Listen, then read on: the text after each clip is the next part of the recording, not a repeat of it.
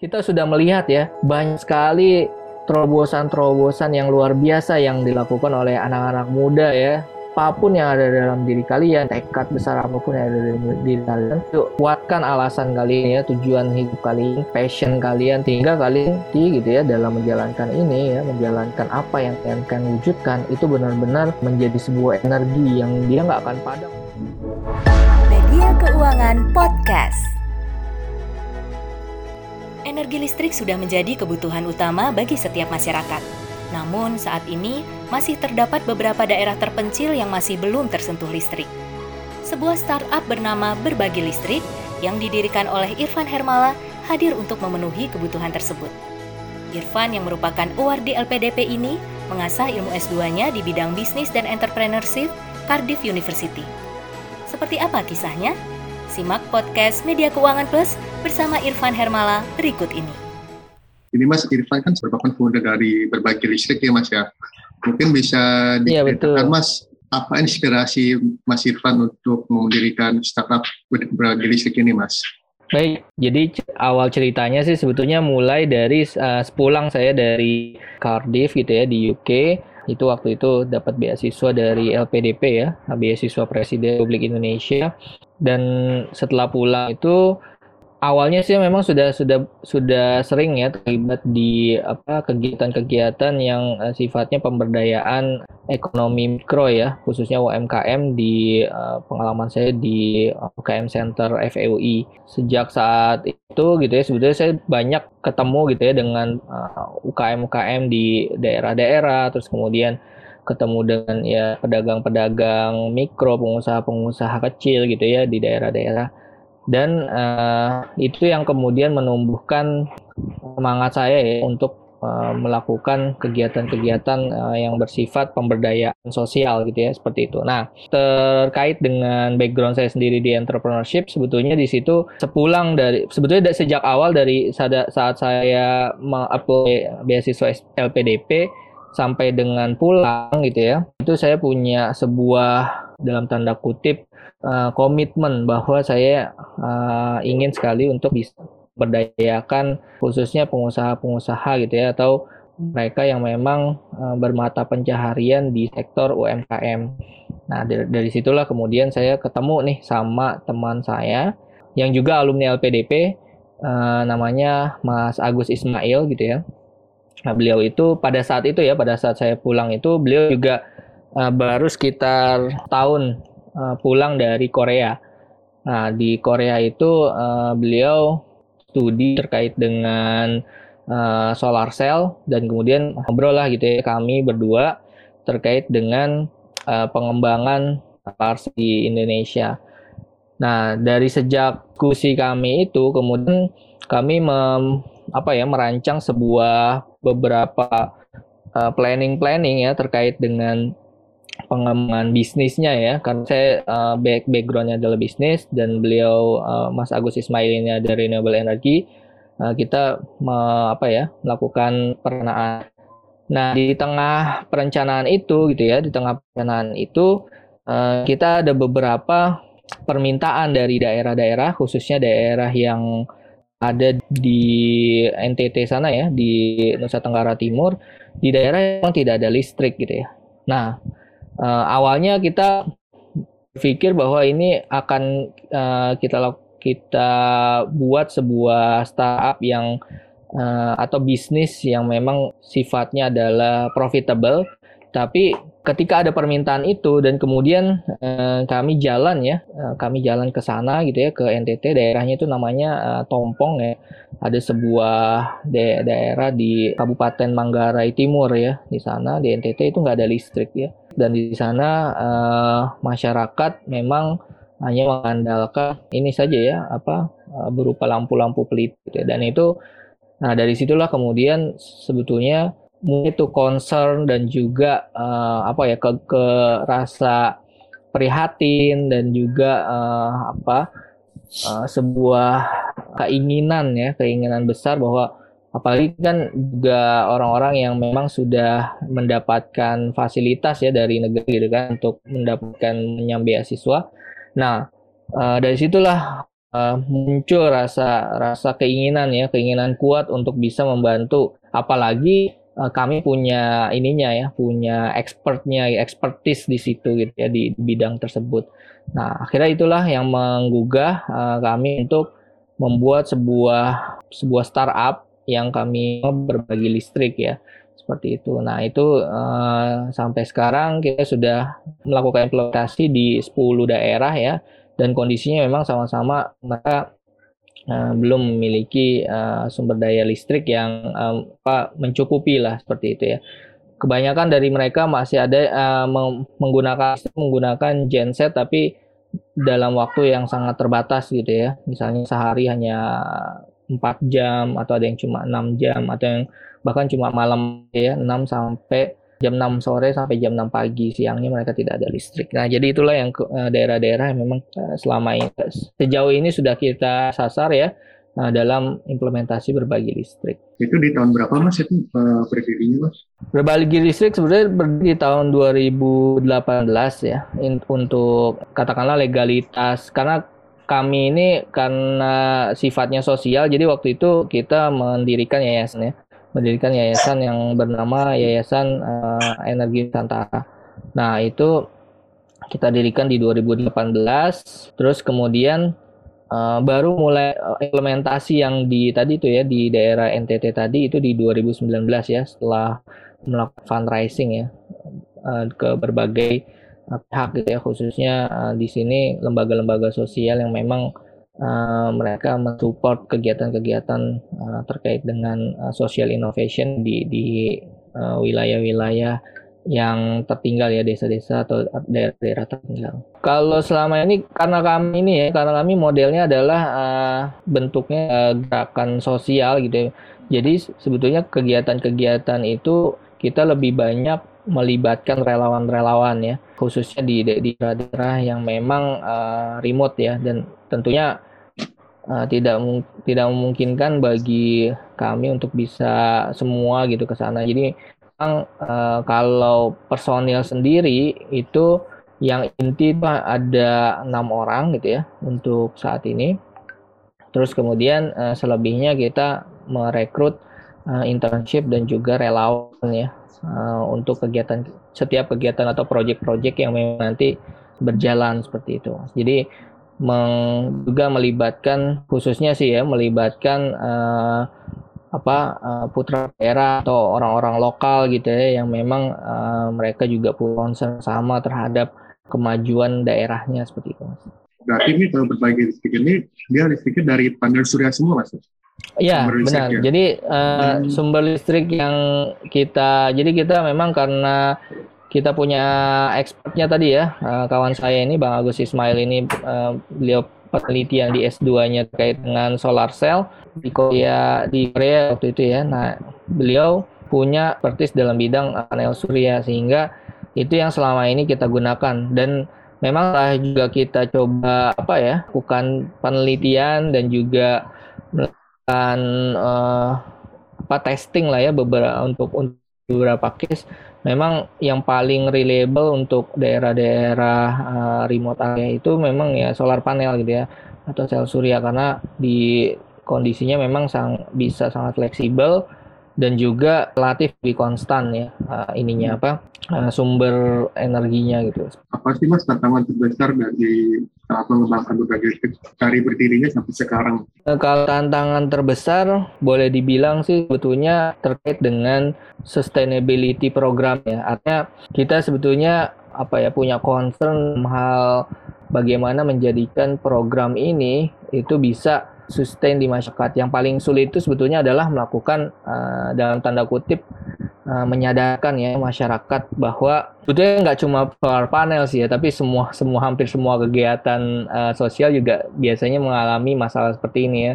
Uh, jadi ketika kita berikan sebuah bantuan biasanya yang paling paling susah itu menjadi tantangan adalah masalah sense of belonging ya dari masyarakat sendiri uh, terkait dengan uh, apakah bantuan ini mereka bisa pelihara gitu ya dengan baik atau mereka uh, yang mau dengan serta merta uh, menjalankan uh, terlibat dalam uh, pemberdayaannya gitu ya, terlibat dalam pelatihannya, dalam uh, apa ekosistem bisnis yang dibuatnya seperti itu. Nah itu sering sering kali ya kalau ketemu. Karena kita ke daerah-daerah remote ya mungkin bisa dibayangkan ya daerah-daerah remote area itu yang enggak apalagi yang benar-benar belum ada listrik gitu ya.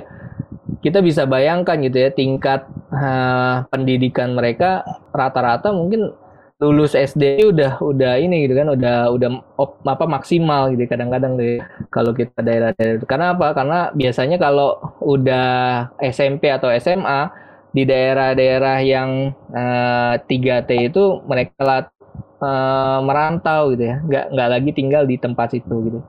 Di daerah tersebut gitu ya. Mereka pergi tuh biasanya tuh. Kita pernah pernah diskusi uh, oh anaknya ke mana pak? Oh anak saya uh, apa di sana gitu kan di daerah lain dan sekolah di daerah lain gitu kan karena memang mereka punya mereka sendiri punya prinsip kalau mereka masih tinggal di situ ya mereka anak-anaknya itu ya hanya akan jadi seperti mereka gitu ya seperti itu makanya mereka sangat gencar untuk menyuruh anak-anaknya merantau gitu ya ke, karena mereka nggak pengen anaknya itu mereka gitu. Nah itu yang yang jadi kendala ya biasanya nah, komunikasi dengan uh, orang-orang yang memang secara literasi juga masih sangat rendah gitu ya apalagi terkait dengan teknologi uh, energi terbarukan ini tentu ini menjadi menjadi tantangan ya untuk program-program ini biar bisa sukses dan sustain gitu ya ke depan. Makanya biasanya sih kami uh, mulai be, apa setahun terakhir ini uh, kita mulai merubah uh, model ininya ya model uh, jadi nggak cuma sekedar memberikan bantuan tapi juga memberikan pendampingan gitu ya pendampingan kemudian pelatihan gitu ya supaya um, masyarakat juga lebih ya melek gitu ya melek teknologi. Terus kemudian ya walaupun mereka mungkin uh, bisa dibilang uh, cuma sekedar uh, istilahnya berpendidikan rendah tapi ketika misalnya mereka mau belajar gitu ya terus kemudian uh, tertarik dan melihat manfaatnya yang besar sebetulnya mereka juga uh, otomatis tertarik sebetulnya. Dalam bahkan bisa kadang kalau kalau di kondisi yang memang nggak ada leader bisa rebutan gitu ya rebutan dalam artian uh, pada mau semua gitu ya pada pada pengen semua untuk bisa uh, terlibat dalam dalam ininya ya. Tapi uh, itu tadi makanya kemudian kenapa uh, kita libatkan kayak uh, stakeholder pemerintahan terkecil gitu ya misalnya kepala desa supaya uh, biasanya kan yang punya uh, apa power uh, influence ya secara secara baik gitu ya di wilayah itu kan biasanya seperti yang kepala desa. Kalau misalnya kalau di kota-kota ini kan kayak ketua RW ketua RT gitu ya yang memang bil sama masyarakat gitu. Sehingga uh, itulah ya pendekatan pendekatan yang kemudian kita eh, kami lakukan uh, sejauh ini gitu ya.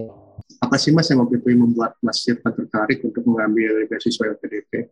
Oke, okay, uh, beasiswa LPDP nah ini menarik ya. Jadi saya sendiri itu sebetulnya beasiswa LPDP yang daftar itu kan uh, beasiswa presiden ya, Presiden Republik Indonesia. Dan di sana memang terang memang uh, yang menjadi persyaratan utamanya itu adalah lebih ke apa aktivitas gitu ya, kontribusi uh, sosial dan uh, leadership gitu ya yang memang khusus diberikan kepada uh, orang-orang uh, yang punya potensi secara uh, leadership di masa yang akan datang. Nah, itu memanggil hati saya sih sebetulnya di situ ya. Karena apa? Karena memang dari dari mul sejak ini ya SMA itu sendiri saya sudah cukup aktif ya di apa di organisasi uh, siswa terus kemudian di kampus juga organisasi kemahasiswaan saya uh, banyak mengikuti gitu ya. Artinya memang ketika beasiswa ini muncul sebagai bentuk ini ya eh, panggilan untuk para orang yang memang aktivis dulunya gitu ya. Baik di kampus maupun uh, di mana pun. Itu saya sebetulnya terpanggil tuh untuk untuk uh, apply ke sana. Karena sebelum-sebelumnya beasiswa PDP itu lebih banyak ke prestasi ya, lebih lebih banyak yang uh, ditonjolkan adalah prestasi seperti IPK terus kemudian kompetisi-kompetisi kejuaraan akademik dan lain sebagainya itu uh, yang menjadi uh, ditonjolkan gitu ya untuk unggulan orang yang sifatnya unggulan dalam bidang akademik gitu ya. Nah, ketika BPRI ini di bidang yang memang lebih uh, kepemimpinan, itu saya terpanggil untuk untuk apply saat itu. Kenapa ke UK itu sendiri ya, ke atau ke Cardiff? Karena memang waktu itu saya sudah apa ya melakukan beberapa uh, research gitu ya, universitas universitas-universitas yang memang cocok untuk untuk saya ini ya saya saya lanjutkan bidang uh, karena saya sangat tertarik bidang entrepreneurship gitu ya uh, mengingat saya tadi ya saya terang saya sebelumnya punya pengalaman di uh, UKM Center FEUI di mana saya uh, punya apa keinginan untuk uh, membangun atau uh, memberdayakan uh, masyarakat apa UKM UKM gitu ya UKM kecil pedagang-pedagang kecil dan mikro. Nah di situlah kemudian saya coba research gitu ya mana nih universitas-universitas uh, di list LPDP itu gitu ya yang memang ada uh, concern ke bidang yang lebih spesifik ke entrepreneurship gitu ya.